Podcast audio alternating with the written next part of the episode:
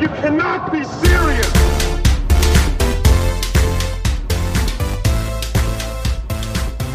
You cannot be serious! So, einen lieben Gruß an Dick Langer und an die Ausrichter des Dubletten-Podcasts. Ähm, ein Gruß aus Wimbledon, wo ich seit einiger Zeit lebe. Der Tom hat erzählt von einer Partie, die wir mal gespielt haben vor wahrscheinlich vierzig Jahren oder so, die wohl ziemlich glatt für mich ausging. Ich habe da persönlich gar keine gute Erinnerung dran, aber ich kann mich an ein unglaubliches Match erinnern. Die Hamburger Meisterschaften, als wir beide achtzehn waren und du eigentlich der Favorit und überlegen, aber, und da war natürlich ein großer Fehler, am Anfang des dritten Satzes hast du mir ein Griffband gegeben, weil Mainz seinen Dienst getan hatte. Und das habe ich mir dann auf meinen Schläger raufgetan. Und das war so ein unglaubliches Griffband, so total fluffy. Und dann bin ich mit diesem Griffband Hamburger Meister geworden gegen dich, was natürlich in meiner Erinnerung geblieben ist. Und von dann an ging es, glaube ich, für dich nur noch steil nach oben. Das ist meine kleine Anekdote aus Wimbledon. Alles Gute und haltet die Erinnerung wach. Das war der andere Tom. Mein Name Tom Heinkel. Das war Tom Jönk vom Rissener S V, ehemaliger Vereinskamerad von mir und von Alexander von Hugo, unserem Gast von heute beim Club an der Alster. Mir gegenüber sitzt Lars Kreinhagen, der George Clooney des Tennis-Podcasts, bevor du dich gleich wieder schlecht selber vorstellst. Ja. Wir haben heute Alexander von Hugo zu Gast und wir werden ganz, ganz viele Highlights hören. Wir werden von Ganzkörperkrämpfen reden. Wir werden über Menschen reden, die unter einer Tennistribüne gelebt haben und hier vielleicht im Raum sitzen. Wir sprechen mit einem ehemaligen Bundesligaspieler, aktuellen Arzt, ehemaligen Alsteraner, spielte Bundesliga für den Rot-Weiß-Hagen. Ein absolut sympathischer Kerl, das merkt man eben auch an dieser Sprachnachricht, der seinem Gegner im Finale der Hamburger Meisterschaft ein Griffband schenkt. Mehrfacher Hamburger Meister, Westfalenmeister, Norddeutscher Meister, Sieger von acht Preisgeldturnieren. Unser heutiger Gast, Alexander von Hugo. Herzlich willkommen. Hallo, ja, herzlich willkommen. Äh, Wie also kommt man dazu, seinem Gegner im Finale bei den Meisterschaften ein Griffband zu überreichen? Das Hast du Winning Ugly nicht gelesen? Nee, habe ich tatsächlich nicht gelesen und das mit dem Griffband hatte ich auch nicht mehr auf dem Zettel. Aber jetzt, wo Toffi das erwähnt hat, so ganz dunkel kommt mir das wieder. Aber klingt so, als ob du es bereust heute. Nein, nein, nein, nein. Aber das, also diese Niederlage bei den Hamburger Meisterschaften zählt tatsächlich zu einer der bittersten Niederlagen meines Lebens. Ich glaube, meine Mutter hat mir irgendwann mal erzählt, dass sie mich nie mehr so niedergeschlagen erlebt hat. Das waren meine letzten Hamburger Meisterschaften und ich wollte unbedingt Hamburger Meister werden. Letzten, meint, äh, das war U achtzehn. Das war sozusagen. U achtzehn, ja. ja, ja, okay. Letzte Jugend. Genau. Und Toffi, ja. Toffi hatte im Halbfinale gegen Rense gewonnen. Auch sehr überraschend. Also Tom Jönk gegen Jörn Rensenbrink. Genau. Und ich war mir eigentlich sicher, dass ich das Finale gewinne und ich habe es vier sechs im dritten verloren. Aber du hast es ja nur verloren, weil du ihm fluffiges Griffband. Ja, aber vielleicht kannst du mir die Nummer geben von Toffi, weil ja, fluffig würde ich gerne nochmal einsteigen also, ins Griffbandgeschäft. Bei der Gelegenheit muss ich sagen, Tom Jönk Toffi, überragender Typ. Ja, absolut. Überragender Typ. Lebt heute in England. Offensichtlich in Wimbledon. Vielleicht nicht unter einem Platz, da wo du ja lange gelebt hast, am Hamburger Roten Baum. Da kommen wir später nochmal drauf zu sprechen, wie man unter einem Tennisplatz leben kann. Toffi wohnt auf jeden Fall in Wimbledon, was ja auch nicht so schlecht ist. Und Tom hat sich überlegt, dass du die Wahl hast, wie du in diesen Podcast so geschmeidig wie möglich einsteigen kannst. Es gibt so eine Art Weichenstellung. Genau. Vielleicht auch für den weiteren Verlauf des Podcasts. Charakteristisch. Du kannst dich entscheiden, ob du den Tom oder den Lars Einstieg wählen möchtest. Also Winning Ugly macht mir nichts aus. Das okay, gut, dann frage ich mal direkt nach der Matchbilanz gegen Lars. Das geht ja gut los. Das hier. Ist hässlich. Ja, das ist ein hässlicher Einstieg. Ja. Du hattest ja die Wahl. Ja, ja. Aber macht mir nichts aus. Ist ich habe ja in der Vorbereitung erst lernen dürfen, dass ihr mal gegeneinander gespielt habt beim Club an der Alster in der Halle bei einem Punktspiel. Und ich glaube, jeder kann sich denken, wie dieses Match ausgegangen ist. Tja, habe ich verloren. Ich bin mir relativ sicher, dass ich den ersten sechs null gewonnen habe und ich dachte, es wird ein ganz entspannter Nachmittag. Also ich kannte dich ja nicht, aber du kannst auf jeden Fall gut Tennis spielen. Aber das war eine ganz glatte Sache im ersten Satz und dann habe ich den zweiten sechs sieben verloren und den dritten weiß ich gar nicht mehr. Ja, da gab es schon Match-Tieback. Ne? Ja, ich glaube, wir haben Match-Tieback gespielt, den gab es schon. Ja. Das war mein bestes Jahr eigentlich gegen Alster, weil ich im Winter gegen dich gespielt habe, im Sommer gegen Georg Blumauer. Der wiederum, muss man sagen, auch Schuhe anhatte, die er zwei Jahre lang nicht anhatte. Der hat, glaube ich, auch zwei Jahre lang gar kein Tennis gespielt. Ähm, das war eine echte Sensation dieses Jahr gegen euch. Ja, so ist es halt manchmal, ne? Das ich halt würde Tennis. Sagen, aber Tom, wenn, ja, bitte. Wenn du jetzt schon mit so einer Frage anfängst, dann ja. kann ich dich auch nochmal an unser vierzig Punktspiel Altona Bahnfeld gegen H T R C erinnern. Da war ich, glaube ich, nicht dabei. Ja. Können wir gerne später nochmal drüber sprechen. Auch ein blindes Huhn findet man ja, im Korn. Ja, ja, ja. Und das, den, und das ist, wir. das ist, und ich bin ja bekannt für meine Übergänge oder wie Tom neuerdings zu sagen pflegt, Transitions, blindes Huhn und so, was ich ja auch in der Vorbereitung dieses Podcasts erst gelernt habe, dass du ja praktisch zehn Jahre als Sehbehinderter ohne Sehhilfe gespielt hast, was meinen Sieg gegen dich nochmal auf eine ganz andere Ebene bringt, muss man sagen. Also, das musst du bitte erläutern, Langer. Ja, wie ist das möglich? Also im Medizinstudium habe ich ein Physiologiepraktikum gemacht und dann nimmt man ja irgendwie jedes Organ durch und dann bin ich beim Sehtest krachend durchgefallen. Der Seminarleiter, der hat mich ausgelacht, als ich da die Ringe irgendwie erklären sollte, wo da die Öffnung ist. Und ähm, dann habe ich mir halt eine Brille besorgt, konnte aber nicht mit Brille Tennis spielen und dann habe ich mir harte Kontaktlinsen besorgt bis Anfang dreißig. Und dann wurden mir die irgendwann zu nervig, weil die musst du ja jeden Tag tragen. Das wollte ich dann nicht mehr. Im Krankenhaus noch vierundzwanzig-Stunden-Dienste, dann irgendwann juckt das ja in den Augen. Und dann habe ich aber nie weiche Kontaktlinsen, also Tageslinsen gefunden, die meine Hornhautverkrümmung ausgleichen. Und dann habe ich immer ohne Brille und ohne Linsen gespielt. Also ich habe meinen Gegner kaum erkannt. Ich konnte auch keinen Ball anzweifeln, weil ich die Linien nicht gesehen habe. Aber ich habe den Ball getroffen. Und mit Brille habe ich den Ball eben nicht getroffen. Und dann irgendwann bei Optiker Bode im Schenefeld-Center, das muss ich jetzt einmal kurz erwähnen. Ja, bitte. Da hat sich dann eine Mitarbeiterin sehr, sehr reingehängt und bin da, weiß ich, zehn oder zwanzig Mal hingelatscht und habe dann Kontaktlinsen ausprobiert und dann habe ich Tageslinsen gefunden, die mich wieder scharf haben sehen lassen beim Tennis. Stimmt das, dass du damals in Schenefeld mit deinen Yamaha-Schlägern irgendwie reingegangen bist? Oder? Okay, das Stichwort, wir, wir, wir beide wissen, warum wir lachen. Auch das musst du erläutern. Du spielst seit neunundvierzig Jahren den gleichen Schläger. Ja, es gibt keinen besseren. Aber was für einen und warum?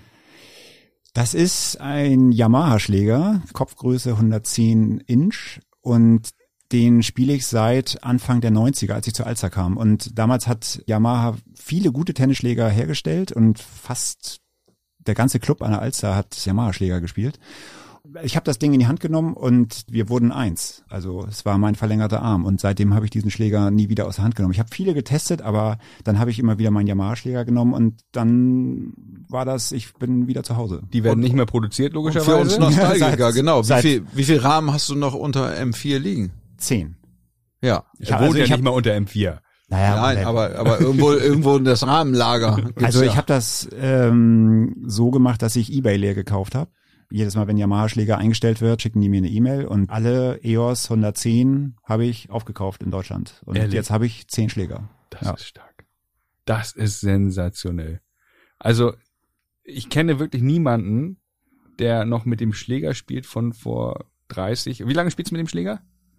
fünfunddreißig? Seit neunzehnhundertneunzig. Also seit ich zu Alster kam. dreiunddreißig Jahren.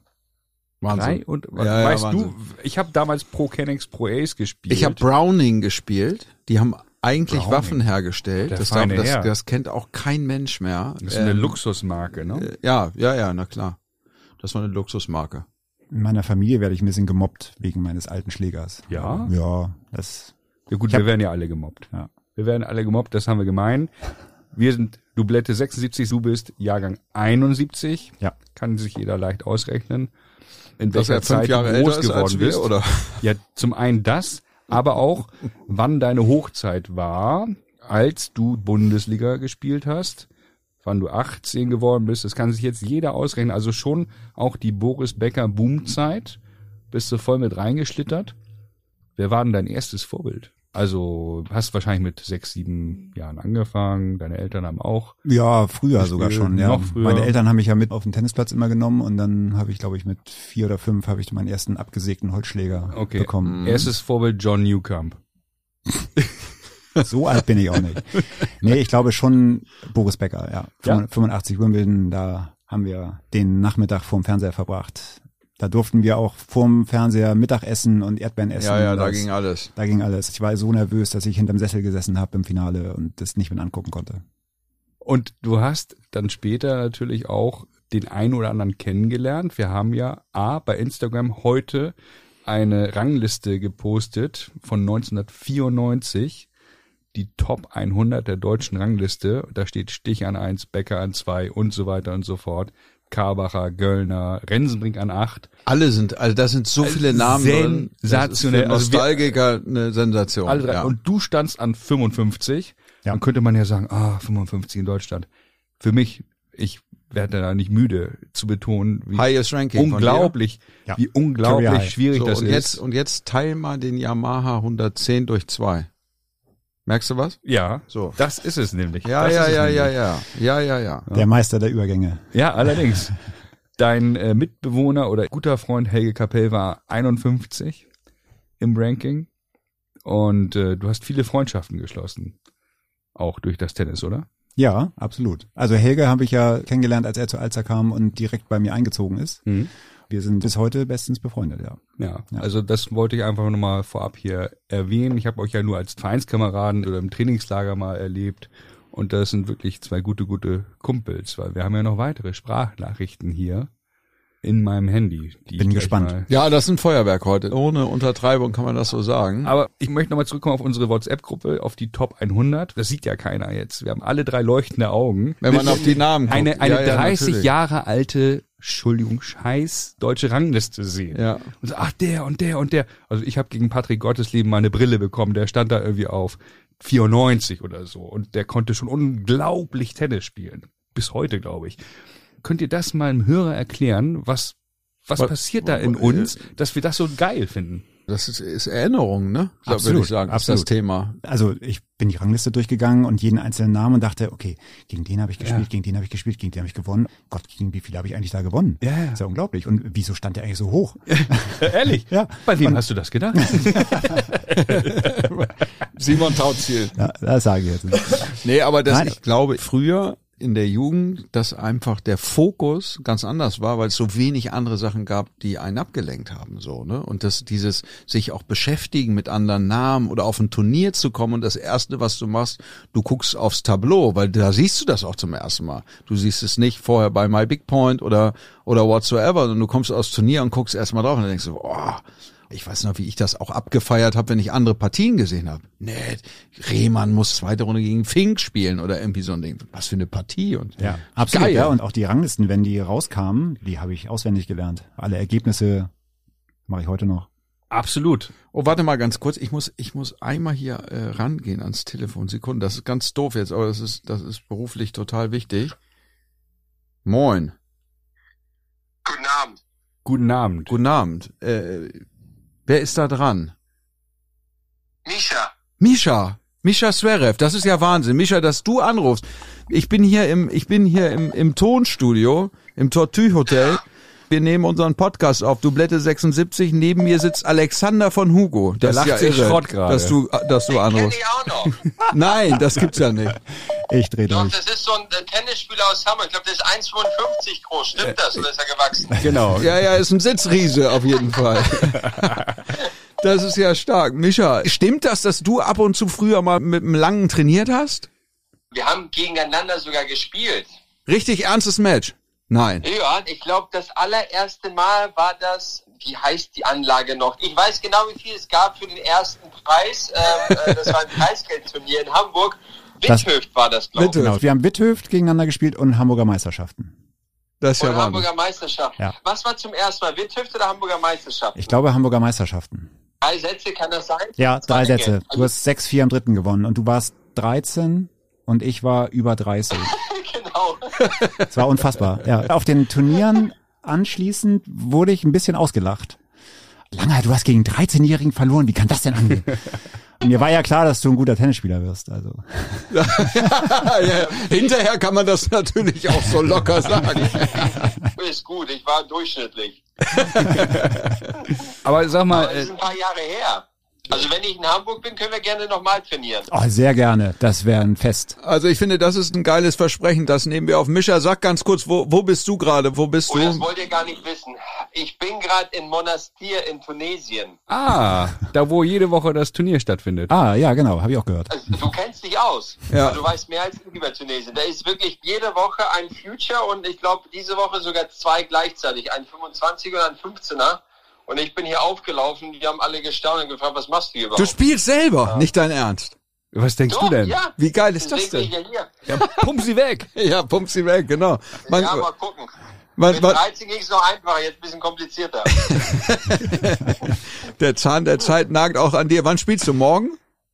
Äh, übermorgen. Wir drücken dir alle Daumen von hier aus dem Studio. Absolut, viel Glück. Wir müssen vielen, noch vielen ganz nebenbei eine Frage. Erinnerst du dich, dass der Lange auch mit deiner Mutter mal zusammen in einer Mannschaft gespielt hat? Wenn nicht, kann der Lange ah, dich schweigen. Jetzt mal ins Boot holen. Irgendwas für Hamburg oder irgendwie deutsche Meisterschaften, Mannschaftsmeisterschaften? Korrekt, ja. Das waren die großen Franz-Helmes-Spiele. Das waren drei Frauen und drei Männer. Also Claudia Timm, war sie dabei? Lars Kirschner, kann das sein? Ja, Matthias Müller, der Linkshänder. Und ja. Sascha Bandermann, der hat damals für Hamburg gespielt. Für, für Hamburg? Schönefeld. Ja, der hat für ja, Schönefeld ja. gespielt. Ah, was? Ja. Und ihr habt gewonnen? Sascha Wir sind deutscher Meister geworden. Hat immer noch die größten Waden, finde ich. Ja, genau. Allerdings, unfassbares Wadenmonster. Den habe ich mal in einer Karaoke-Bar erleben dürfen, auf dem Kiez. Ja, das der kann los. sehr schön singen, der Sascha Bandermann. Der hat mal in Schenefeld, hat der mal einen Auftritt gehabt, Ach, als Elvis-Imitator. Echt? Mhm. So, Kamera ist an, Mischa. Ach so, guck ah, mal. Ah, hier, ja. ah. guck mal da. Hey, moin. Guten Abend, die Herren. Moin, moin. So. Spielst du immer noch den gleichen? Ah, ich wusste. Ja. Seit drei Jahren drüber Jahren. gesprochen. War gerade immer noch Thema. Den Yamaha. Immer noch der gleiche? Immer noch der gleiche, ja. Ist halt der beste Schläger, den es gibt. Yamaha Motorrad, aber kein, kein Schläger von dem. schon. In dem Finale Withöft sind ja nicht alle Schläger gerissen, dann musstest du mit einem anderen weitermachen. Boah, das erinnere ich nicht mehr. Das? Doch, das weiß ich ganz genau. Die sind alle Schläger gerissen und du musstest irgend so einen Schläger aus dem Publikum nehmen und Gott sei Dank hatte, glaube ich, jemand einen gleichen Schläger wie deiner, natürlich anders bespannt, andere Seiten und so, als wenn es heißt, ein ähnlicher Rahmen. Daran kann ich mich noch erinnern. Ah, das weiß ich nicht mehr. Ich habe einmal in meinem Leben habe ich meine Schläger vergessen und dann musste ich mit denen von Jesko von Heinze spielen. Das war dasselbe Modell, nur ein kleiner. Nur ein kleinerer Kopf. Nur ein kleinerer Kopf, ja. ja. Das kann ihm das heute ging. nicht mehr passieren. Er hat eben geoutet, dass er auf eBay die letzten zehn Rahmen von dem E O S hundertzehn gekauft hat. Also die spiele ich, bis ich umfalle. Ja. Sind immer noch die besten Schläger, ne? Absolut. Ja, aber für deine, ich meine, bei deiner schönen Technik, die ist ja so richtig entspannt und locker, ich meine, da brauchst du einfach einen guten Schläger mit einem guten Klang. Ja. Mischa, Mischa, Mischa, Hand aufs Herz, wer hat die schönere Rückhand? Der Lange oder dein Bruder? Ähm, äh. muss ich, also eigentlich Mama. Okay, okay. Ja, okay. Ja, okay, das ja, das okay. habe ich auch gehört. Die Rückhand habt ihr alle von Mama gelernt. Ne? Das stimmt. Mama ja. hat eine schöne einhändige Rückhand. Sascha hat eine ziemlich effektive beidhändige Rückhand und die sieht auch ganz gut aus. Das muss man ihm lassen. Das ja. stimmt allerdings. Ja, das stimmt. Ja, das ja. kann er. Mischa, Sensation. Danke für deinen spontanen Auftritt hier. Immer Vielen Dank. Bei solchen, bei solchen Gästen immer gerne. Ja. das, ah, das, ist gut, das ist gut, dass wir die Option jetzt haben. Toi, toi, toi fürs Turnier. Ja, mein Lieber. Mach ja. sie fertig. Danke. Vielen Dank für den Anruf. Bis ganz bald. Also, tschüss. Viel Spaß. Bis ja. Danke, Mischa. Ciao. Ciao. Ciao. Ja, guck mal, Lange. Wir können auch Überraschungen. Überraschungsreicher Abend. Ich sehe das. Weltklasse. Absolute Weltpremiere haben wir noch nicht gehabt. Live-Call-In in die Sendung, wie wir Marketing-Experten sagen, von Mischa Zverev, der offensichtlich gerade sich in Marokko... Nee, nee, Tunesien. Tunesien? Mhm. Monastir, Tunesien, Monastir, genau, ja. richtig. Da, wo Len Lümkemann gespielt hat. Ja. Das ist das Ding. Also er spielt Turnier, hat nochmal richtig Bock und findet Zeit in der Vorbereitung, um hier anzurufen, um dir seine Aufwartung zu machen. Das ist schon grandios, schon ja. stark. Wir haben übrigens, nachdem ich dann zweimal gegen ihn verloren habe, einen Winter lang auch regelmäßig trainiert beim U H C in der Halle. Ja, okay. Ja. Das heißt, das du hast ihm so ein bisschen, also so eine Art Steigbügelhalter für seine weitere Karriere. Er hat das eigentlich mir zu verdanken, würde ich ja, sagen. Ja, das können wir, das kann man auf jeden Fall so festhalten. In Anlehnung an unser Idol Peter Maffay, die Hörer mögen es ja unheimlich gerne, dass wir singen. Haben wir in der letzten Folge ja getan. Ähm, würde Peter Maffay ja singen, er war dreizehn und, und er einunddreißig. und über Tennis wusstest du nicht viel. Oder? Also das mit dem Singen, hast du das hier reingebracht mit Jonas Wolf in der Wahrscheinlich. Folge, ne? Mit Gildo Horn. Da hat Tom das so abgefeilt, diesen, ja. diesen Gildo Horn-Kram. Aber wir müssen jetzt ein bisschen wieder in die Seriosität, auch diese ja. journalistischen Formats, Dublette sechsundsiebzig. Wäre ich auch sehr für. Also Singen ist nicht Das meine ist Welt. Ja der Tennis-Podcast, inhaltlich auch mit dem höchsten Anspruch, den es so gibt. Und das haben wir vor allen Dingen auch der akribischen Vorbereitung von Tom Heinkel zu verdanken. Weil jetzt kommt die nächste Rakete, die wir in den Himmel steigen lassen. Lieber Alexander, ich habe gerade durch Zufall diesen Zeitungsartikel zum besagten Spiel in Hagen gegen H T V Hannover bekommen und habe direkt eine Gänsehaut gehabt. Das war eines der Top-Doppel auch in meiner Vergangenheit, an die ich mich immer wieder gerne äh, zurückerinnere. Und du warst in dieser Bundesliga-Zeit in Hagen mit Sicherheit der Doppelpartner, mit dem ich die extremsten äh, Momente erleben durfte. Und dieses eine Doppel gegen Arne Thoms und Nico Kiefer, das dann den fünf vier Sieg für uns besorgt hat, das war mit Sicherheit eines der emotionalsten Doppel, die ich gehabt habe, und mit der anschließenden Feier noch, weil äh, da kamen jetzt auch Erinnerungen hoch an der Bredelle. Das waren absolute Highlight-Jahre und äh, denke immer wieder gerne zurück, auch an meine Besuche bei dir unter Platz vier während äh, des Turniers in Hamburg am Roten Baum. Jetzt haben wir uns leider lange nicht mehr gesehen, würde mich aber wirklich freuen, wenn wir uns bald mal wiedersehen, und wünsche dir noch eine gute Zeit beim Podcast. Und ich werde da mit Sicherheit mal reinhören. Das war kein geringer als Kohle. Das war Kohle. Kohle, ja. Michael Kohlmann, Davis Cup Coach des deutschen Herrenteams, mit dem du lange in Hagen zusammen in der Bundesliga gespielt hast und offensichtlich unfassbare Doppel gespielt hast. Genau, ich habe da ja drei Jahre gespielt und wir haben tatsächlich sehr viele Doppel gespielt und ich habe es mal versucht, nochmal nachzuzählen. sechzehn drei Doppelbilanz haben wir. Das ist stark. Wir haben einfach fast immer gewonnen. Und dieses Punktspiel gegen Hagen, das ist, glaube ich... Mit Hagen gegen Hannover. Mit Hagen gegen Hannover, bei uns zu Hause. Und das war das unfassbarste Punktspiel in meiner...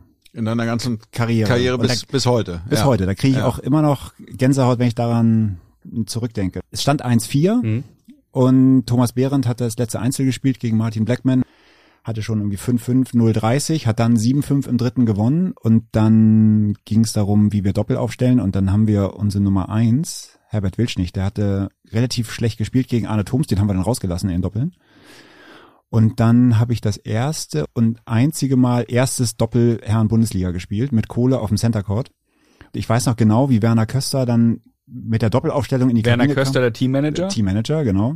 Der kam mit der Doppelaufstellung in die Kabine und meinte: Jungs, wenn es geht, dann so. Wir hatten ja jetzt zwei vier nach den Einzel. Ja, geil. Ja gut, das ist auch bei zwei vier, das ist dann so. Da musst du ein bisschen, ja, ja, ja. Und dann geil. Und dann hat ein Doppel äh, sieben sechs sechs drei gewonnen. Das dritte Doppel, Leppen-Huning, die haben ersten gewonnen, sechs sieben, den zweiten verloren. Im dritten ist dann Huning umgeknickt, weil er Leppen auf den Fuß getreten ist. Mhm. Musste noch getaped werden, haben die, glaube ich, ein oder zwei Matchbälle abgewehrt. Kohle und ich haben den ersten verloren, fünf sieben, und im zweiten hatten wir zwei sechs im Tiebreak, also vier Matchbälle in Folge gegen uns. Oh. Und Jungs, also ich habe das Spiel auf D V D zu Hause. Ja? Ich hatte noch überlegt, ob ich... Wie viele Zuschauer in, in Hagen? zweitausend? zweitausend, okay. Ja, zwei, anderthalb, zweitausend Zuschauer. Stimmung. Und das war halt, naja, es fing um elf an und wir waren, glaube ich, um zwanzig Uhr dreißig war der Matchball. Und dann, als es fünf fünf im dritten stand, da waren die anderen fertig. Und dann stand es eben vier beide. Und Kohle und ich haben dann eben fünf fünf im dritten gehabt gegen Kiefer Thoms. Und dann haben wir Kiefer gebreakt zum sechs fünf. Und dann hat Gott sei Dank Kohle aufgeschlagen. Ich habe, glaube ich, den Arm nicht mehr hochgekriegt. Also ich habe mir das ja ein paar Mal angeguckt, das Spiel. Und ich glaube, in dem Aufschlagspiel habe ich keinen Ball berührt, weil die immer komischerweise auf Kohle gespielt haben, der ja na, schon deutlich besser war. Ja. Und der hat das dann alles geregelt. Es war ein unfassbarer Jubel. Ich weiß noch, dass ich dann irgendwie ein Hämatom auf der Zunge hatte, weil wir dann so durch die Gegend gesprungen sind. Und ja, weil ich mir irgendwie auf die Zunge gebissen habe. Also wir stellen den Spielbericht bzw. Zeitungsartikel darüber online. Ich habe eine Gänsehaut bekommen, als ich den Zeitungsartikel gelesen habe. Mhm. Und wir haben ja jetzt von einem Mannschaftskameraden schon eine Sprachnachricht bekommen. Man merkt es dir an, Lars. Und wir alle wissen auch, ja, wenn man eins vier hinten liegt, Matchball gegen sich, im Doppel und dann das Ding noch biegt. Das kriegt man im Fußball nicht hin. Also das ist wie im Fußball, weiß ich nicht, null vier zurückliegen, noch fünf vier gewinnen. Irgendwie so. Und ich ja. könnte jetzt, also wird jetzt vielleicht ein bisschen lang, aber ich könnte noch jeden einzelnen Punkt von diesen Matchbällen, glaube ich, erzählen. Also da war zumindest einer dabei, da hat Kohle einen Ball mit Rahmen, Lob gespielt. Nicht ernsthaft. Ja, ja. Und dann, und dann bei sechs beide serviert er und kriegt den Return auf den Fuß. Thoms läuft dazwischen und Kohle spielt den Vorhandvolley flach, Longline, an ihm vorbei, hinten ins Eck. Also ein unfassbarer Ball und dann noch bei dem Spielstand. Und unglaubliche Namen in beiden Mannschaften. Also Kiefer. Nummer vier der Welt. Nummer vier der Welt. Ja, absolut. Ja, da war der siebzehn, da war der noch jung. Also der war okay. noch nicht Nummer vier ja, der ja, Welt. Ja, klar. Aber, nee, nee, aber, aber später war das. Arne Thoms hat irrsinnig gut gespielt. Ja. Hat an eins gespielt offensichtlich in der Bundesliga beim H T V. Ronald Agenor konnte nicht, den habe ich immer gerne gesehen. Der hat da viel an eins gespielt. Haitianer. Mit dem war ich in Paris neunzehnhundertneunzig in einem Hotel, als ich bei den French Open zugeguckt habe. So. So, auf einmal das stand Ronald Agenor ja, ja. in meinem Drei-Sterne-Hotel auf dem Flur. Ja, wenn ich dich da gekannt hätte. Das kann man nicht glauben. Was, was hat das denn eigentlich? Bredelle klingt ja ein bisschen wie Bredouille. Heißt die Kneipe da so in Hagen oder was? Was, was heißt das in der Bredelle? Das ist die Adresse des Clubs. Die Adresse, okay. Bred- ja, die Straße heißt Bredelle vierundvierzig und es gab einen ja, feststehenden Begriff in der Bundesliga. Da bebt die Bredelle. Da bebt die Bredelle. Ja, okay. Und die hat häufig gebebt. Wieso bist du da hingegangen zu Hagen? War es einfach nur der schnöde Mammon, der dich da hingetrieben hat? Nein, ich wollte nie Profi werden und ich wollte aber eigentlich mal Bundesliga-Stärke erreichen oder ich wollte mal Bundesliga spielen. Und mit dem Club an der Alster wollten wir in die Bundesliga aufsteigen, haben es nicht geschafft. Dann habe ich mit Henning Krüger zusammengesessen. Dem Manager von Alster? Ähm, und mit- man muss dazu sagen noch, es gab zu der Zeit auch keine zweite Bundesliga. Genau. Das heißt, es gab Regionalliga und dann gab es eben eine Bundesliga. Das ist natürlich auch nochmal ein Unterschied. Ja, genau. Und dann haben wir zusammengesessen und er meinte, Langer, wenn du mal Bundesliga spielen willst, dann mach es jetzt. Er hilft mir auch bei der Vermittlung und so bin ich dann in Hagen gelandet, weil Robert Kroll, mit dem ich vorher bei Alster gespielt habe, der hat da schon in Hagen gespielt. Und das war ein ganz attraktiver Club. Jens Wöhrmann hat studiert, Gregor Paul war Student und ich war Student. Und das klang attraktiv, in der Studenten-Bundesligamannschaft zu spielen. Und Robocop. Die Robocop, Robocop, die Apotheke unter den Tennisspielern. Muss man ja auch mal sagen, der hat ja auch mal alles dabei gehabt, was man so braucht. Das ist ein Kompliment. Den habe ich beim Paddeltennis am Wochenende getroffen. Ja. Geiler Typ, ja. Guter Junge. Und auch in der deutschen Rangliste unter den ersten vierzig der besagten, die absolut. Da auch, auch bei Instagram. Auch ehemaliger ist. Tribünenbewohner übrigens. Mit, ah, mit, ja, mit ah. Robert habe ich äh, als allererstes da zusammen gewohnt. Wollen wir mal dieses Tribünenthema jetzt mal auflösen? Ja, bitte, lass uns das mal auflösen irgendwie, weil das gibt's ja nicht so oft, dass man in einem Tennisplatz wohnt. Ist das überhaupt richtig für alle, die das, das ist das, was, wie beschreibt man das? Wir also, reden über den Club an der Alster, Hamburg, Harvesterhude, Roter Baum. D T B, ja. Heimat ja. und natürlich auch Heimat von dem großartigen Turnier. Ja. Da gibt's einen Platz, der heißt während des Turniers M vier. Jawohl. Und da ist irgendwie eine Wohnung. Beschreib das mal. Also nicht unterm Platz, unter der Tribüne. Da ist ja eine Kopftribüne, ja. die grenzt an die Haller Straße ran. Da ist sogar ein kleiner Garten. Ja. Denkt man nicht, aber da ist eine Hecke und dann ein kleiner Garten. Und früher waren da zwei Wohnungen drunter. Unter der einen hat der Hausmeister vom D T B gewohnt und unter der anderen hat Robert Kroll alleine gewohnt. Und als ich dann zu Alster gewechselt bin, habe ich das irgendwie mitgekriegt und habe noch bei meinen Eltern gewohnt und dachte, naja, ist da irgendwie ein Zimmer frei? Ja, dann war da ein Zimmer frei und dann bin ich da eingezogen und habe dann im Endeffekt da dreizehn Jahre gewohnt. So kann's gehen. Und am Anfang in der W G mit Robocop. Genau, ja. genau. Und der ist dann ja zu Hagen gewechselt. Ich habe dann noch ein Jahr bei Alster gespielt und er ist dann ausgezogen. Dann ist Helge Kapell eingezogen. Mhm. Auch ehemaliger ja. Profi aus Deutschland. Genau. Und ja, in der Zwischenzeit haben dann da viele gewohnt, auch mal temporär und vorübergehend. Die haben viele Feiern da gehabt. Und Ich durfte auch miterleben, wie gerade auch während des Roten Baum-Turniers Leute einfach bei dir vor der Tür standen. Also unerwünschten Besuch hattest du häufiger als Menschen, die irgendwo im vierten Stock wohnen, korrekt? Ja, korrekt, genau. Die da ja. einfach mal gedacht haben, ach ja, ich gehe mal auf Toilette. Ja, genau. Ja, okay. Auf der anderen Seite wahrscheinlich ja auch, wenn du dann da bist, und das Turnier war ja auch immer da, warst du auch immer First-Choice-Hitting-Partner, weil du praktisch auch immer auf der Anlage warst, oder? Hast du viel trainiert da mit all denen, die da gespielt haben? Beim Roten Baum-Turnier? Ja. Meinst du? Ja, genau. Robert, der hat dann irgendwann mal beim D T B gearbeitet und wusste ja, dass ich da noch wohne. Und dann hat er mich öfter mal vermittelt als Sparringspartner. Mit Anke Huber habe ich trainiert, mit Venus Williams. Okay. Die tatsächlich meine zweiten Aufschläge, die ja auch jetzt nicht ganz flach abspringen, die hat die aber ziemlich gut runtergepflückt. Also okay. war ich ein bisschen beeindruckt. Aber sie hatte auch ihren Hund dabei, den sie irgendwie alle fünf Minuten streicheln musste. Das ist, der hat, Hund war beim Training dabei? Ja, der war mit auf dem Platz. Das war oh. ja, also anstrengend. Ja.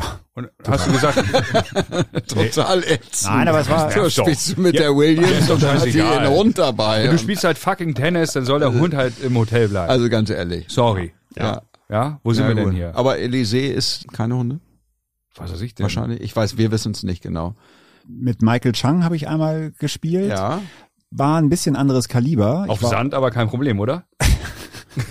Also ich weiß nicht, ob ihr das wisst, aber früher hatte ich beim Einspielen ab und zu so ein kleines Timing-Problem bei der Rückhand. Die flutschte nicht immer so von Anfang an. Und da gingen auch mal die Bälle in die Netzwurzel und an Zaun. Und ich habe tatsächlich beim Einspielen meine Rückhand umlaufen, weil okay. mir das dann zu peinlich war. Also das war total cool. Also wir haben dann mega ja, Stunde trainiert. Also du wurdest ja. öfter mal spontan auch gebeten, kannst du mal den und den einspielen vorm Halbfinale, vorm Finale des Hamburger Roten Baum-Turniers. Ja. Ne? Ja. So ist es ja gewesen. Ja. Da war der lange Griff bereit. Griff bereit alleine schon. Ja. Ja, wir haben heute auch schon viel über Griffbänder gesprochen, deswegen kommt das natürlich. Hast jetzt du da auch. einen Liebling auch, wie beim Schläger? Griffband? Oder bist du ja. da emotionslos? Tornagrip? Ja, habe ich jetzt Tornagrip, aber ich hatte eigentlich Pro's Pro mhm. und es klingt jetzt auch ein bisschen komisch, aber ich hatte eine Zeit lang das Gefühl, dass ich mit weißen Griffbändern nicht spielen kann. Ich kann ja. nur mit schwarzen Griffbändern spielen, aber ist totaler Quatsch. Also ich habe mich jetzt umgewöhnt, weil die weißen Griffbänder tatsächlich viel besser sind. Die haben mehr Grip, ne? Ja, genau. Ja. Die, und Pro's Pro hat die Produktion da eingestellt von dem, was ich gespielt habe. Jetzt habe ich Tornagrip, ja. ja. Auf dem M vier hast du auch dein einziges Profi-Match gespielt. Ja. Erzähl mal. Ja, das war Doppel mit Helge Kapell. Wir hatten eine Wildcard für die Quali gekriegt. Die war ja beim U H C früher. Wären wir so nicht reingekommen. Ich weiß gar nicht, warum wir die Wildcard gekriegt haben, aber... Wir haben dann erste Runde gegen Arne Thoms und Alexander Radulescu gespielt. Mhm. Rasenradi, der früher auch genannt, war glaube ich mal Viertelfinale Wimbledon. Und dann haben wir das sieben sechs im dritten gewonnen, erste Runde. Entweder hat es geregnet oder es wurde dunkel, das weiß ich nicht mehr ganz genau, aber auf jeden Fall mussten wir das Qualifinale dann schon am Roten Baum spielen, auch auf unserem Platz, auf M vier. Und da haben wir gegen Scott Draper und Peter Tremecki gewonnen. Und das war sechs vier im dritten. Wir hatten, glaube ich, fünf eins oder fünf zwei im dritten, haben dann nochmal Aufschlag verloren. Dann haben wir sechs vier gewonnen und uns fürs Hauptfeld qualifiziert. An deinem Roten Baum. An meinem Roten Baum. In meinem Wohnzimmer oder in unserem Wohnzimmer. Helga hat da ja auch gewohnt. Und in unserem Wohnzimmer haben wir dann erste Runde Hauptfeld, Roten Baum, Doppel gespielt. Warst du mit erster Runde Hauptfeld schon in den Points? Waren das Weltranglistenpunkte, die du eingesammelt ja, ja. hast? Ja, ja. ja. Ja, ja, das waren Weltranglistenpunkte. Das gab auch ein bisschen Preisgeld. Ja. Aber was hast du gemacht vor dem Match? Ich dachte, jetzt kommt die Frage, was hast du mit dem ganzen Batzen Preisgeld gemacht? Das auch. Unter der Tribüne haben wir beim Fernsehkanal die Standkameras der Plätze empfangen. Also ich konnte aus meiner Wohnung auf den Center Court und auf M eins, M zwei und auch auf M vier gucken. Und weil ich dachte, das muss ja irgendwie für die Nachwelt festgehalten werden, dieses Match. Vor dem Einspielen bin ich nochmal kurz in die Wohnung abgebogen und habe dann auf äh, Aufnahme gedrückt bei meinem Videorekorder. Es gab ja keine Showview-Nummer. Ja, aber der war Gott sei Dank können. auch von Yamaha nämlich. Und genau. deswegen gab es da überhaupt gar keine Reibungsverluste. Ja, dann bin ich zum Spielen kurz wieder auf den Platz gegangen. Und da haben wir gegen...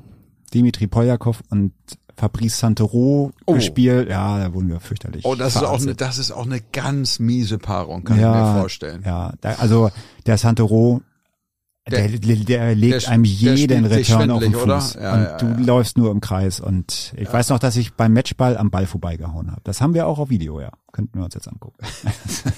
Also jetzt wissen wir ungefähr, wie Weihnachten abläuft bei der Familie von Hugo. ja. Heiligabend erstmal das Doppelmatch. Ja. Und so weiter und so fort. Ja, du wirst und dann lachen. Liest du nochmal den Rot-Weiß-Hagen-Spielbericht vor. Sensationell. Das habe ich ja natürlich alles gemacht. Ich habe meine Eltern eingeladen, meine Frau, und wir haben dann ein Video geguckt und ich fand's interessanter als die. ja, ja, du häufiger ja. nochmal zurückgespult. Legendär. Das, das ist natürlich echt stark. Pat Cash war auch mal beim Club an der Alster und den hast du in England getroffen. Ja, als Pat Cash bei Alster war, da war ich noch bei Klipper. Für Klipper hast du auch mal gespielt? Ja, nach Ostende habe ich fünf Jahre bei Klipper gespielt. Die waren ja in der Bundesliga. Und als ich zu Klipper gewechselt bin, haben die die Bundesliga zurückgezogen. Der Klipper ist pleite. Geflügeltes Wort bei Alster gewesen. Der Klipper ist pleite. Der Klipper ist pleite. Berlin, Berlin. Wir fahren nach Berlin. Lars, die nächste Dienstreise steht an. Die Special Olympics finden in Berlin statt im Juni dieses Jahr zwanzig dreiundzwanzig. Und wir beide werden dahin fahren und von den Tennisspielen berichten. Die Special Olympics, größte Veranstaltung seit Jahrzehnten in Deutschland. Das wird großartig und wir werden unseren kleinen Teil dazu beitragen. Ja, und wenn ich ihn da vielleicht kennengelernt hätte, wäre mir das beim Satellite vielleicht auch nicht passiert, weil ich bin mit Helge, also wir wollten beide mal gerne auf Rasen spielen, eines meiner Tennisziele. Und haben wir Satellite in England auf Rasen gespielt und beim ersten Turnier in Surbiton war das, glaube ich, eine Anlage, wo, weiß ich nicht, zwölf oder fünfzehn Plätze nebeneinander gebaut waren. Auf einem der hinteren, da spielte einer einen Prinzschläger in den Händen und hat dann so ein weiß-schwarz kariertes Stirnband umgehabt. Und ich dachte, was ist das denn für ein Vogel? Dann hat der so Aufschlagbewegungen wie Pat Cash gemacht und da habe ich zu Helge gesagt, guck dir mal diesen Penner an, der imitiert da Pat Cash. Das, was ist das für ein Idiot? Und Helge meinte zu mir, Langer, weißt was, das ist Pat Cash. Aber Helge war halt auch Profi, ich war ja nur Freizeitprofi. Also er konnte mich dann wieder in die Spur bringen. Aber in England habt ihr eine der, der sieben Todsünden dann vollzogen. Da habt ihr Doppel gespielt und das musste schnell zu Ende gehen, oder wie war das? Wir haben das gemacht, was man eigentlich nicht machen darf. Wir haben zwei Turniere gleichzeitig, na, nicht gemeldet, aber gespielt. Und was heißt nicht gemeldet, aber gespielt? Ja, das war halt Bundesliga-Aufstiegsrunde. Ja, war, ja, okay. kein, war kein ja, Turnier ja, okay. zum Melden, aber, aber wir mussten halt zur Bundesliga-Aufstiegsrunde, weil wir nun mal für uns mit Alster dafür qualifiziert haben. Und das Ding ist ja diese, früher gab es auch keine Future, also so Turniere, die in einer Woche stattfinden, mhm. sondern das waren dann immer Satellites, die halt vier Wochen am Stück waren und wenn wir für den Satellite nicht gemeldet hätten, hätten wir gar nicht spielen können und wir wollten das gerne. Insofern mussten wir dann beim dritten Turnier abschenken, weil wir Freitag nach Nürnberg fliegen mussten, weil wir in Weiden am Samstag Bundesliga-Aufstiegsrunde spielen. T C Postkeller T C Postkeller Weiden, übrigens. Genau. Ja. Aber wie sehr schmerzt das? Ja, es war halt so, dass wir dann auf den Platz gegangen sind und naja, wir mussten halt verlieren und dann haben wir unsere Gegner begrüßt, hallo Feinde und so und die, ja, aber nicht lange. Und wir, hm, wie? Ja, wir müssen halt morgen zu einer Hochzeit. Und also wir müssen halt verlieren. Und wir so, nee, wir müssen morgen zur Bundesliga-Aufstiegsrunde, wir müssen verlieren. Oh Mann. Und dann standen wir im Mittelgang von dieser Halle, also es hat halt geregnet und wir mussten in der Halle spielen. Und dann haben wir uns gestritten darüber, wer jetzt gewinnen muss. Das ist ja absurd. Der eine Gegner, Dan Lobb, der ist glaube ich jetzt äh, Sportjournalist in England und der meinte, oh das, ja sorry, aber ich, also das geht nicht. Wir haben ihn dann überredet und dann meinte er, ah, scheiße, aber ich muss jetzt nochmal eben telefonieren gehen. Also ich muss dann sagen, dass ich später komme zu der Hochzeit. Und dann musste er noch mal vom Platz. Dann meinte er noch, aber sag mal, du hast doch da gegen Andrew Foster irgendwie ganz knapp verloren. Meine ich, ja, aber ich habe halt verloren. Und ich musste das Einzel eben auch verlieren ja. gegen Andrew Foster. Und das war sechs sieben, sechs sieben. Aber es hat halt total gebockt, weil du kannst halt frei aufspielen. Und er hat zum Satz serviert, hatte fünf vier eigenen Aufschlag.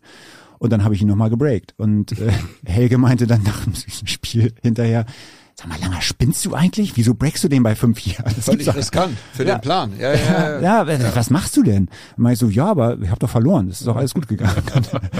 Ja, und dann Lob meinte er auch noch, ja, oh, that was the closest tank I ever saw in my life. Ich glaube, perfekter Moment jetzt für, ja, inzwischen kann man sagen, ein Evergreen in der Geschichte des Podcasts. Doublette sechsundsiebzig ist natürlich die Kategorie Tennisabitur, und wenn wir hier schon mal Akademiker zu Gast haben, dann legen wir die Messlatte natürlich besonders hoch, und äh, Tom, die Radiostimme Heinkel, hat natürlich wieder in unnachahmlicher Art etwas vorbereitet. Vielen Dank, Lars, für die Einführung zu dieser sehr elementaren Kategorie. Kennst du die Fragen, Lars? Natürlich kenne ich die nicht. So. Das ist erstmal wichtig für dich zu wissen, weil da sitzt dein Joker. Okay. Ja, nicht hier. Ja. Ich bin Hans Rosenthal, mhm, und das ist, wer auch immer dann, der Joker für dich. Halt. Manuel Andrak. Ja. Und du hast ein unglaubliches Elefantengedächtnis, Lange, deswegen sind wir heute besonders streng. Alter. Aber ich, ich fange erstmal einfach an, also mit einer sehr einfachen Frage. Ne? Also wo steht der älteste Tennisplatz Deutschlands? Ja, das ist bei der T V Ostende. Das sind die ältesten in ihrer Erstanlage erhaltenen Tennisplätze. Das sind Platz fünf und sechs unten im Bergedorfer Gehölz. In Hamburg-Bergedorf. Hamburg-Bergedorf. Und da kommt ja, der Lange her, und da steht auch eine Tenniswand, an der du viel Zeit verbracht hast.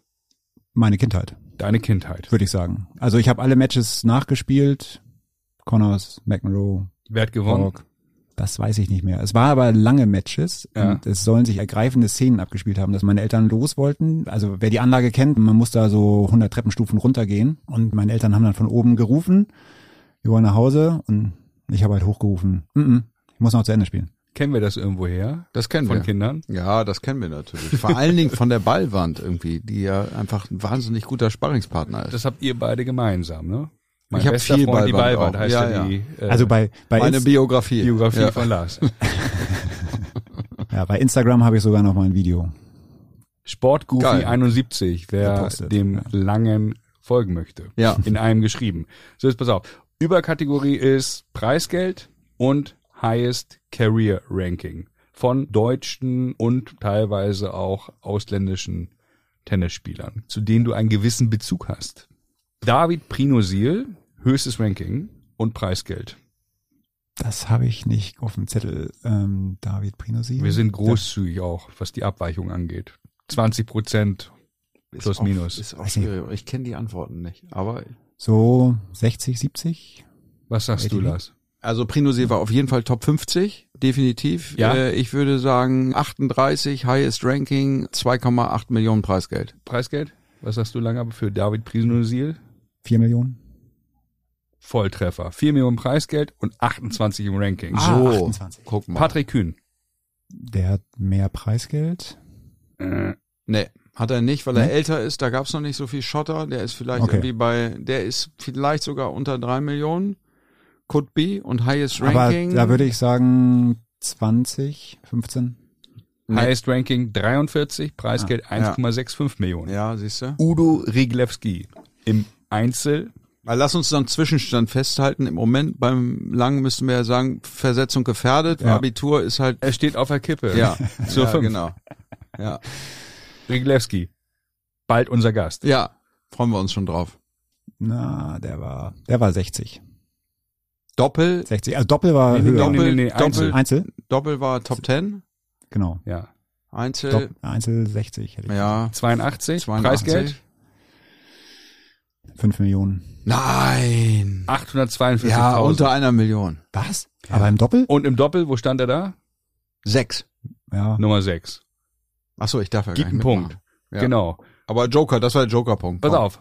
Magnus Norman, welcher Jahrgang ist er? sechsundsiebzig. Korrekt. Höchstes Ranking? Mm, zwei. Stark. Preisgeld? acht Millionen, zehn Millionen. vier Komma fünf Millionen. Ist auf jeden Fall ein Punkt für dich. Nikolas Kiefer. Wie hat er so wenig Preisgeld? Weiß ich auch nicht. Hat eine kurze Karriere. Nikolas Kiefer. eins null Bilanz im Doppel gegen Magnus Norman. Mhm. Interessant. Droppen lassen. Interessant. Ja, muss, man, muss, man muss das auch droppen lassen. Wie oft ich ja auch schon andere Sachen droppen lassen habe. Noch ein Versuch. Nikolas Kiefer. Ja. Kiwi Einzel. Ähm, zwei oder drei war der. Nee. Vier. Preisgeld? Tommy war zwei übrigens. Richtig. Kiwi hat ein bisschen was verdient. Ja. Man munkelt, es hat für eine Doppelhaushälfte gereicht in Hannover. Könnte sein. Fünf Millionen. Siebeneinhalb. Siebeneinhalb. Ja, ist aber Bernd gut. Karbacher. Höchstes Ranking. fünfzehn. zweiundzwanzig. Lass ich gelten. Ja. Preisgeld? Äh, vier Millionen. Zwei. Alexander Radulescu. Wie lang ist denn Rasenradi? Wie lang ist denn eigentlich dieses Tennisabitur? Das war auch noch nie so lang. Bitte entschuldige. Ja, das aber ist das auch ist eine Doktorarbeit. Wichtig. Nein, das aber ist wichtig, weil es steht in einem gewissen Kontext. Okay. Das ist eine äh, Dramaturgie. Ja. Alexander Radulescu. Höchstes Ranking. achtzig. einundfünfzig. Wow. Preisgeld? Viertelfinale Wimbledon. Zweieinhalb Millionen. siebenhunderttausend. Gary Muller. Ah, jetzt sehe ich den Zusammenhang. It all makes sense now. Ja. Gary Muller war vielleicht neunzig. neunundvierzig. Preisgeld? Ja. achthunderttausend. Anderthalb. Jens Wöhrmann. Also Top Ten. Also auf jeden Deutschland Fall war einmal, der, dann war der auch. Einmal Davis Cup gespielt gegen ja. Argentinien. Dann mhm. war der wahrscheinlich auch mal so um die sechzig. fünfzig, hätte ich auch ja. gesagt. So. vierundfünfzig. Ja. ja. hundertfünfundsechzigtausend Dollar Preisgeld. Was ja. haben diese Spieler alle gemeinsam, Langer? Oh, guck mal. Die haben alle gegen mich verloren. So. Ja? Ja. Zieh das mal rein. Das ist ja Wahnsinn. Das sind ja nun wirklich keine Blinden. Also wir reden hier ehemalige Zweiter Welt, Top Davis Cup Spieler Deutschlands, die jeder kennt. Also im Einzel oder Doppel, muss man dazu sagen. Ja, die meisten, muss man sagen, im Doppel zusammen mit Kohle. Okay. Mit dem ist das halt auch nicht so schwierig, dann Doppel zu verlieren. Der kann ein bisschen äh, Doppel spielen, ne? Der kann ein bisschen Doppel spielen. Ja. Ja, das kann ich dir sagen. Ja? Mhm. Bester, ja. mit dem du jemals gespielt hast? Das ist eine doofe Frage, ne? Weil Helge mit, hört ja, auch den Podcast. Ja, genau. Der also mit, mit Helge habe ich England Satellite zweiten gemacht.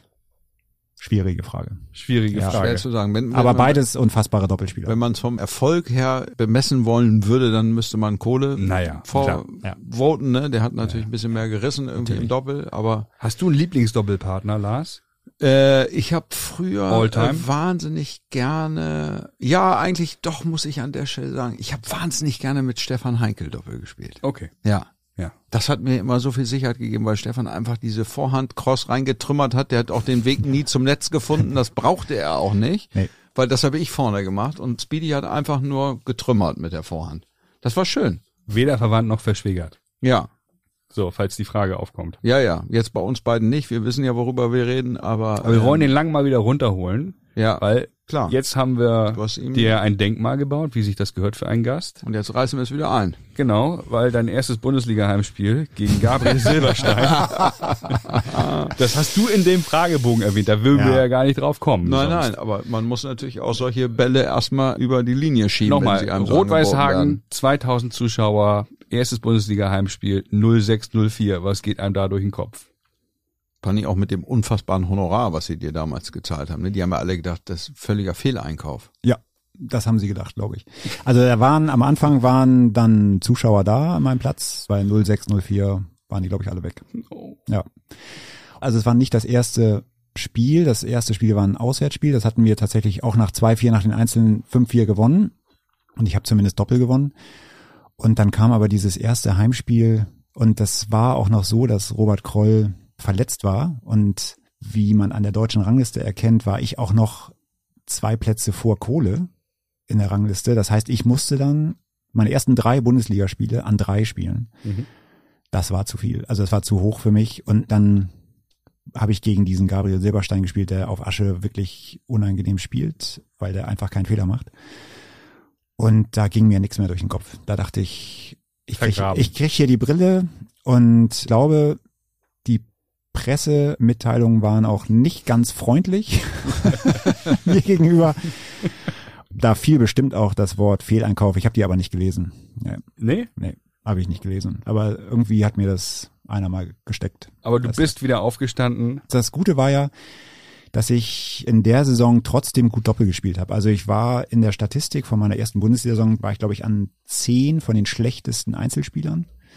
und hatte ja, aber eine fünf eins. Ich kann mich an dieses ominöse Spiel sehr gut erinnern. So ein bisschen äh, ihr werdet ja wahrscheinlich okay, auch ausgiebig darüber also diskutiert und gesprochen Saison haben. zwei eins ich weiß nur, es war halt richtig heiß. Wir haben unglaublich gefeitet. Du hast alles gegeben. Und du hast ja einen anderen und äh, nach dem Spiel erwähnt, haben sich deine ganzen Muskeln so verkrampft und zusammengezogen, dass halt eigentlich nichts mehr ging. Und du mit dem Krankenwagen ins Krankenhaus musstest, um Infusionen zu bekommen, damit du dich wieder ein bisschen entspannen kannst. Und ich dich dann irgendwann angerufen habe, ich weiß es nicht, war schon später, und du mir nur gesagt hast, boah, ich habe so einen Hunger. Und ich dann gedacht habe, okay, bringst dem Lang mal was, damit was rankommt. Und ja, dann an der Gyros-Bude vorbeigefahren bin, schön Gyros-Teller, zwei Bierchen eingepackt, ins Krankenhaus gefahren.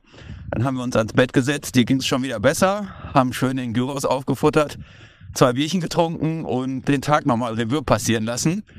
Und ja, am nächsten Tag ging es ja wieder besser. Ich glaube, du hast schon ein bisschen Schmerzen gehabt, verständlich. Aber mega Tag und bleibt einfach unvergessen. Ja, ich wünsche euch weiter alles Gute, viel Spaß und wir hören uns. Ciao.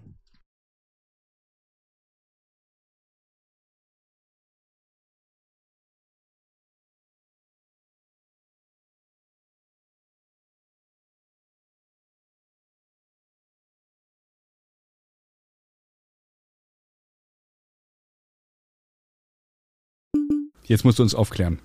Wer war das? Das war Jens Wöhrmann. Der hat mir das Leben gerettet. mit, mit zwei Büchsen Bier und, und einem Gyros-Pommes-Teller. Ja. Vor dem Punktspiel, was wir jetzt vorher nicht erwähnt hatten, das musst du uns jetzt erläutern. Ja. Die Konstellation war so, dass, dass das letzte Gruppenspiel war. Das war Hagen gegen Düsseldorf. Zu Hause in Hagen. Rochus Club. Rochus Club Düsseldorf. Ja. ja. Und mit meinem Lieblingstrainer Detlef Irmer, nehme genau. ich an, als Team-Captain. Genau. Und es war vorher klar, der Verlierer muss in die Abstiegsrunde. Wir hatten vier eins nach den ersten fünf Einzeln. Und das letzte Einzel lief, das war mein Spiel gegen Torben Theine. Wer Torben Theine kennt, weiß, dass der keinen Fehler macht in zehn Stunden. Lefty, ne? Ja. Ja. Mhm. Es war unfassbar heiß. Ich wusste ja, dass ich so ein bisschen zu Krämpfen neige und habe während des Spiels immer schon Magnesiumtabletten eingenommen. Und naja, es war ein Spiel, wie es kommen musste. Ich habe es, glaube ich, fünf sieben im dritten verloren, aber ohne Matchball. Dann stand es vier zwei und wir mussten halt ein Doppel gewinnen. Also Kohle und ich haben an dem Tag nicht zusammengespielt. Ich weiß gar nicht mehr genau, warum. Und dann habe ich mit Dirk Leppen gespielt, Kohle mit dem Bruder von Goran Prpic, mit Tomislav Prpic. Die haben ganz glatt verloren, das ging ganz schnell. Und dann haben noch das erste Doppel Herbert Wiltschnig und Matthias Huning gegen Francisco Reuk und Juan Gisbert gespielt und Dirk Leppen und ich gegen Martin Zunft und Torben Theine, also wieder gegen Torben Theine. Ich habe ihn später nochmal getroffen. Wir haben uns sehr lange über dieses Punktspiel unterhalten. Genauso lange, wie wir damals gespielt haben.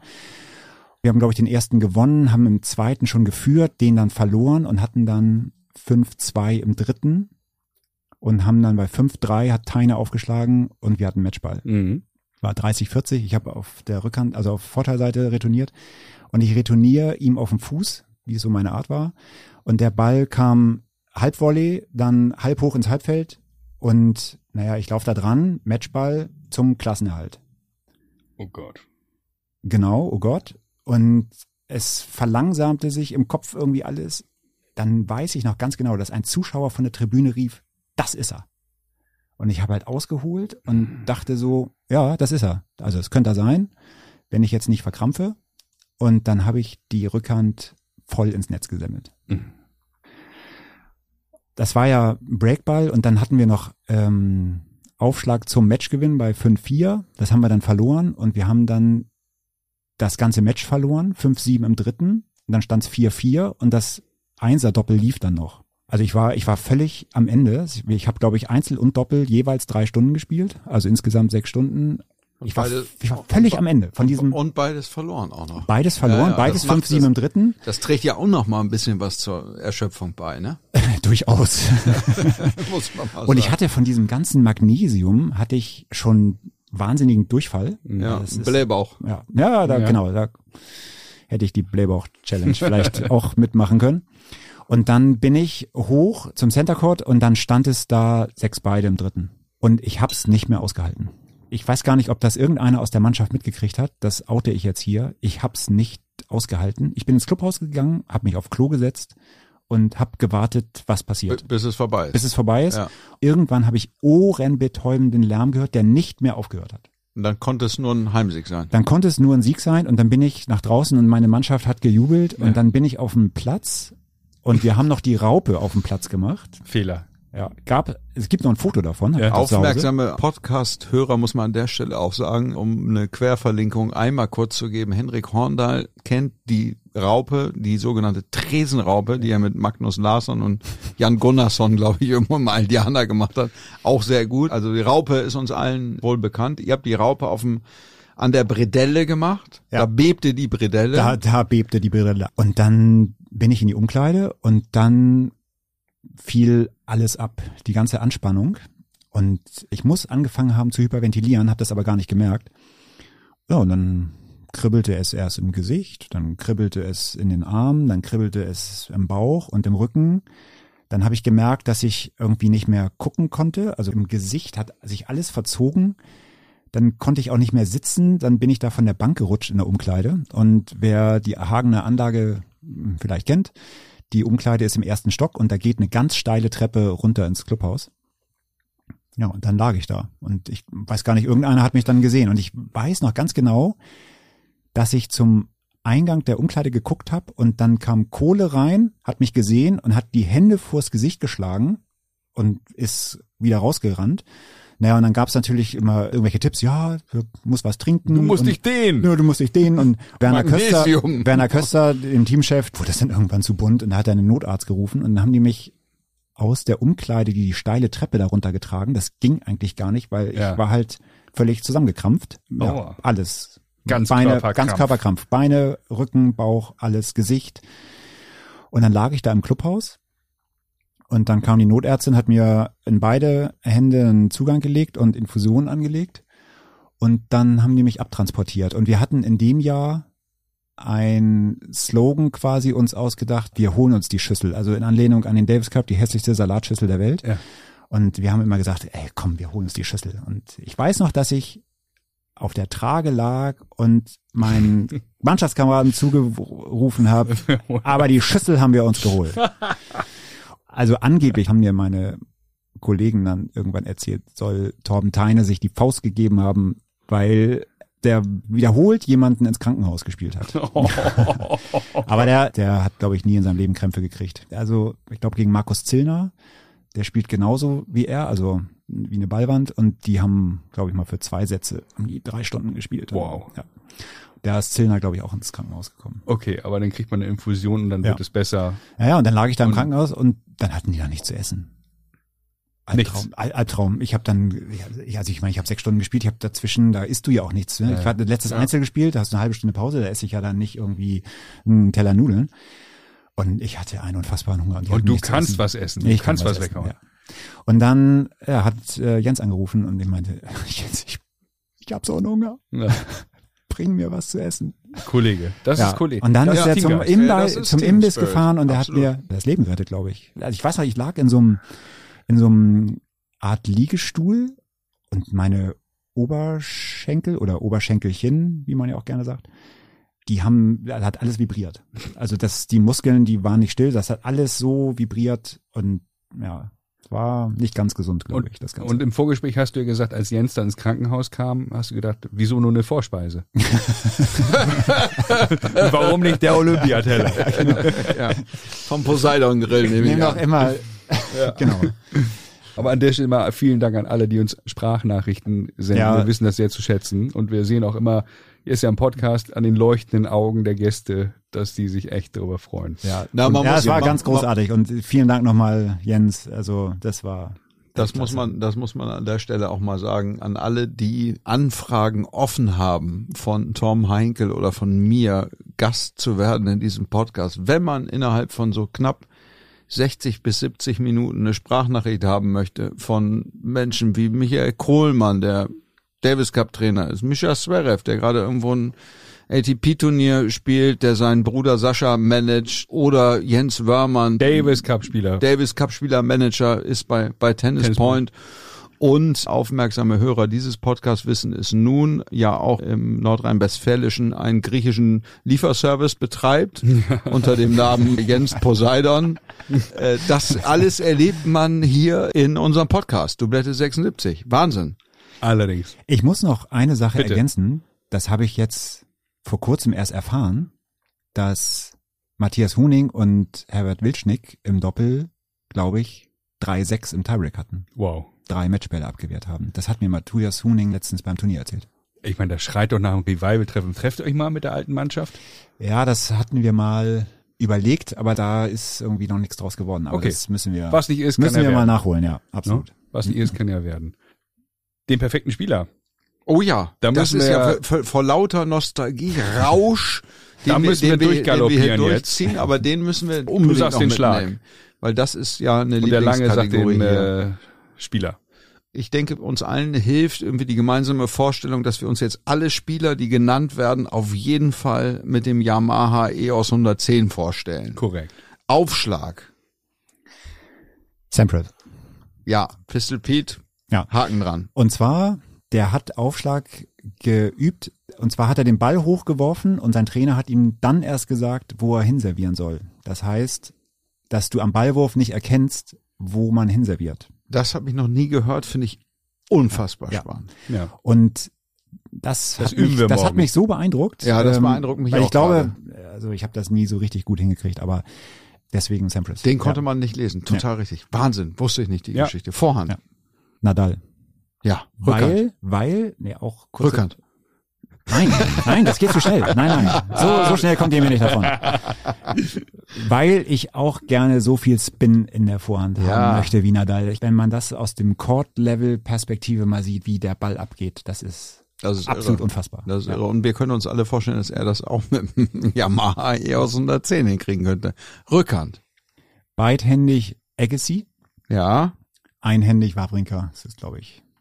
Ja, das ist Common Einfach. Sense, ja. ja. Das, das muss man so sagen. Ja. Und Agassi, mit wie wenig Ausholbewegung da so viel rauskommt aus der Rückhand und wie cool und der retourniert. Unfassbar, wie der nachgeschwungen hat. Also und, ich finde, kurze Ausholbewegung, aber der danach ja, ist und wenn irre. du mal, wenn du mal super Slow-Mo von der Rückhand siehst, wie der Schläger einmal nach hinten klappt und nach vorne wieder ja. beschleunigt. Ja. ja. Unfassbares Handgelenk. Ja, absolut. Ja. Rückhand Slice, Lieblingsball von von Spieler Heinkel. Ja. Ja. Würde ich Roman Grotelow sagen. Ja, wie geil ist das denn? Natürlich. Mit dem habe ich ja gerade noch zusammen äh, gespielt und viel trainiert und wir haben auch einmal Finale in Uetersen gespielt und ich hasse diesen Rückhand Slice. Der zerstört so derartig mein Spiel. Aber er spielt den unfassbar gut und ähm, vielleicht der weltbeste Slice. Aber sein Vorbild ist ja Juan Aguilera, also von den Profis. Wäre das mein absoluter Topspieler mit Rückhand-Slice. Und wer mhm. dieses Match gesehen hat, Becker gegen Aguilera am Roten Baum. Oh ja, Halbfinale. Ja, das Halbfinale. Und wie Becker, also der ist ja im Kreis gelaufen, Aguilera hat den so... Aguilera hat zweimal ja. Roten Baum gewonnen. vierundachtzig ja. und Aguilera hat ihn, einundneunzig hat, hat oder ihn so. weggeschnitzt. Und auch hier wieder aufmerksame Hörer dieses Podcasts wissen, dass es in Teilen auf Mallorca ja das Synonym Aguileras gibt für Gin Tonic. Muss man sagen. Wenn du Aber Aguilera da, da, da, da wollen wir nicht weiter drauf einsteigen. So, äh, Stopp brauchen wir noch. Stopp. Ja, ich habe mal Michael Pernfors am Roten Baum gesehen und da hat er, glaube ich, einen nach dem anderen tot an die Fahne gespielt. Oh, ja. Deswegen hätte ich Michael Pernfors. Ja, ja der konnte das auch ja. gut. Hat er auch eine geile Nike-Kollektion, oh, hat ja. Prinzschläger gespielt. Ja. Nike-Kollektion mit Stehkragen. Ja, geil. Ja. Geiler Scheiß. Volley. Rafter. Pat Rafter okay. ist auch... Und bewegt sich unfassbar am Netz. Ja. Ja, konnte unglaublich weit runtergehen. Ja. Ne? Tiefe Volleys, die der gespielt hat. Ja. Irre. Mit dem Arsch auch. auf dem Boden. Ja, beeindruckend. Schmetterball ist natürlich äh, proudly ja, äh, powered by me. Also ich muss ja jetzt Paul Hauig sagen. Oder musst du eigentlich. Ja, ja, ja, ich kann genau, ja musst du eigentlich. kann nichts anderes wählen. Also es gibt ja diesen unglaublichen Ballwechsel von Hauis und Connors mhm. U S Open, alle schon tausendmal gesehen, mhm. wie Connors dann die Rückhand Longline vorbeisemmelt. Also, ja, da war auch kein Schmetterball verschlagen. Ja. Hat er nicht. Nee, nee. Und die waren, aber auch hat, keinen er, Tod gemacht. Nee, er hat auch keinen Tod gemacht, aber er nee. hat auch keinen aufkommen lassen. Also, ne? Er hat sie ja. alle einfach aus der Luft gespielt. Ja, also gegen den habe ich nie gespielt, aber Kohle hat gegen den mal in der Bundesliga Doppel gespielt und der deckt einfach drei Viertel des Platzes. Ja. Und kommst nicht vorbei. Und Kohle hat einmal einen Halbvolley, glaube ich, an ihm vorbeigespielt und meinte, da hat ihn Paul ganz böse angeguckt. Nummer eins der Welt gewesen, ja, im ja. Doppel. Ja, ja, geiles Doppel. Jaco ja. Elting, Paul Halbs, ja. Sensation. Ich glaube, wir haben nur noch den Return auf, wenn ich mich nicht irre. Agassi. Ja, ich überlege gerade. Ja. Du hast dir noch geile Kategorien bei einer anderen Folge mal ausgedacht. Halbflugball, ja. Damen, Herren, aber damit verschonen wir dich jetzt mal. Ja. Ähm, aber äh, aber Rückhand, Rückhand, Schmetterball, ah, Kreuzcross, ja. Den würde ich schon gerne noch genau. mal der Vollständigkeit halber machen. Rückhand, Schmetterball, Guillermo Vilas. Also mit einem Stahlarm hat er diesen Rückhand, Schmetterball. Wer auch, muss man sagen, äh, an der Stelle, Michael Stich konnte auch ja. unfassbar Rückhand, Schmetterbälle spielen, konnte die auch über den Zaun ja. zu Ende spielen. Irre mit, mit der Rückhandseite. Wahnsinn. Der Name, der jetzt gar nicht gefallen ist, ist Roger Federer, obwohl der für mich der eleganteste, schönste, beste, schönste Spieler Technik aller Zeiten. Das ist einfach diese Goat-Debatte, die kann man ja nicht irgendwie nur an Turniersiegen festmachen, sondern wie der spielt, ist unnachahmlich. Obwohl ich ihn jetzt nicht genannt habe bei einem einzelnen Schlag, aber als Ganzes würde ich den immer nennen. Auch da gibt's hier Common Sense, außer absolut. Leroy absolut. Mullings fällt da natürlich auch häufiger. Leroy Mullings. Dann nochmal. Ja, wer kennt ihn nicht? Ja. Jamaikanischer Davis Cup Spieler. Über Haroon Ismail haben wir gar nicht gesprochen. Oh ja. Der Name ist mal gefallen, den ja. hast du ja auch gut kennengelernt, der kommt in einer anderen Folge, aber relativ ausführlich wird er thematisiert. Ehemaliger Davis Cup Spieler aus Simbabwe, bei dem du auch trainieren durftest. Ganz feiner Kerl. Wir haben so unglaublich viele Themen, dass wir auf jeden Fall noch einen zweiten Teil aufnehmen werden mit, und da hast du dich aus Lars Sicht und aus meiner Sicht äh, heute zu qualifiziert, dir als Tennisphilosophen. Weil du hast äh, schlaue Ratschläge gegeben in dem Fragebogen, das hat uns aufmerksam werden lassen. Lars und ich haben die diskutiert. Wir sehen einige auch ein bisschen anders, also man darf wirklich gespannt sein, was du da den Hörern rätst, wie man trainieren kann, wie man gewinnen kann, wie man sich auch im Match verbessern kann, bei Punktspielen, und wir werden über Verhalten auf dem Court sprechen. Ganz elementares Thema. Aber an dieser Stelle... An dieser Stelle bedanken wir uns ganz genau. herzlich. Und ich meine, es kommt die Häutung, muss man sagen, des langen Alex von Hugo hin zum Tennisphilosophen Doktor von Hugo. Richtig. Aber das in einer weiteren Folge. An der Stelle, ich kann mich nur wahnsinnig bedanken bei ich euch. Auch. Ich habe immer noch Gänsehaut. Das war eine Sensation, ein wahnsinniger Ritt durch Namen, die gefallen sind. Also ja. äh, genau das, was unseren Podcast ausmacht. Äh, vielen lieben Dank. Ich kann nur sagen, das war mir eine große Freude. Freut ich, euch auf den zweiten Teil. Ich, du hast das Wort. Ich bedanke mich auch ganz herzlich für die Einladung. Die Einladung kam ja schon letztes Jahr im Sommer, lange her. Ich habe mich seitdem eigentlich drauf gefreut, bin immer vier die ganzen alten Geschichten durchgegangen. War mir eine Ehre, in diesem Nummer eins Tennis-Podcast zu Gast sein zu dürfen. Testsieger-Podcast. Endlich sagt es mal einer. Ja. Nimm das kühn und steh. So, so nämlich. Der heutige Tipp von Brad Gilbert, gesprochen von David Moon aus dem Buch Winning Ugly, lautet: Trockene Hemden. Packen Sie gleich mehrere in die Tasche, damit Sie nicht nach jedem Match auffüllen müssen. Doublette sechsundsiebzig wird präsentiert von Karl Anders und Brainseeker Consulting. You cannot be serious. Kontakt at anlauf gegen gewalt punkt org ist eine anonyme und unabhängige Anlaufstelle für jeden, der Gewalt erfahren hat. Schreibt eine E-Mail an kontakt at anlauf-gegen-gewalt punkt org gewalt punkt org. Dann wird euch geholfen.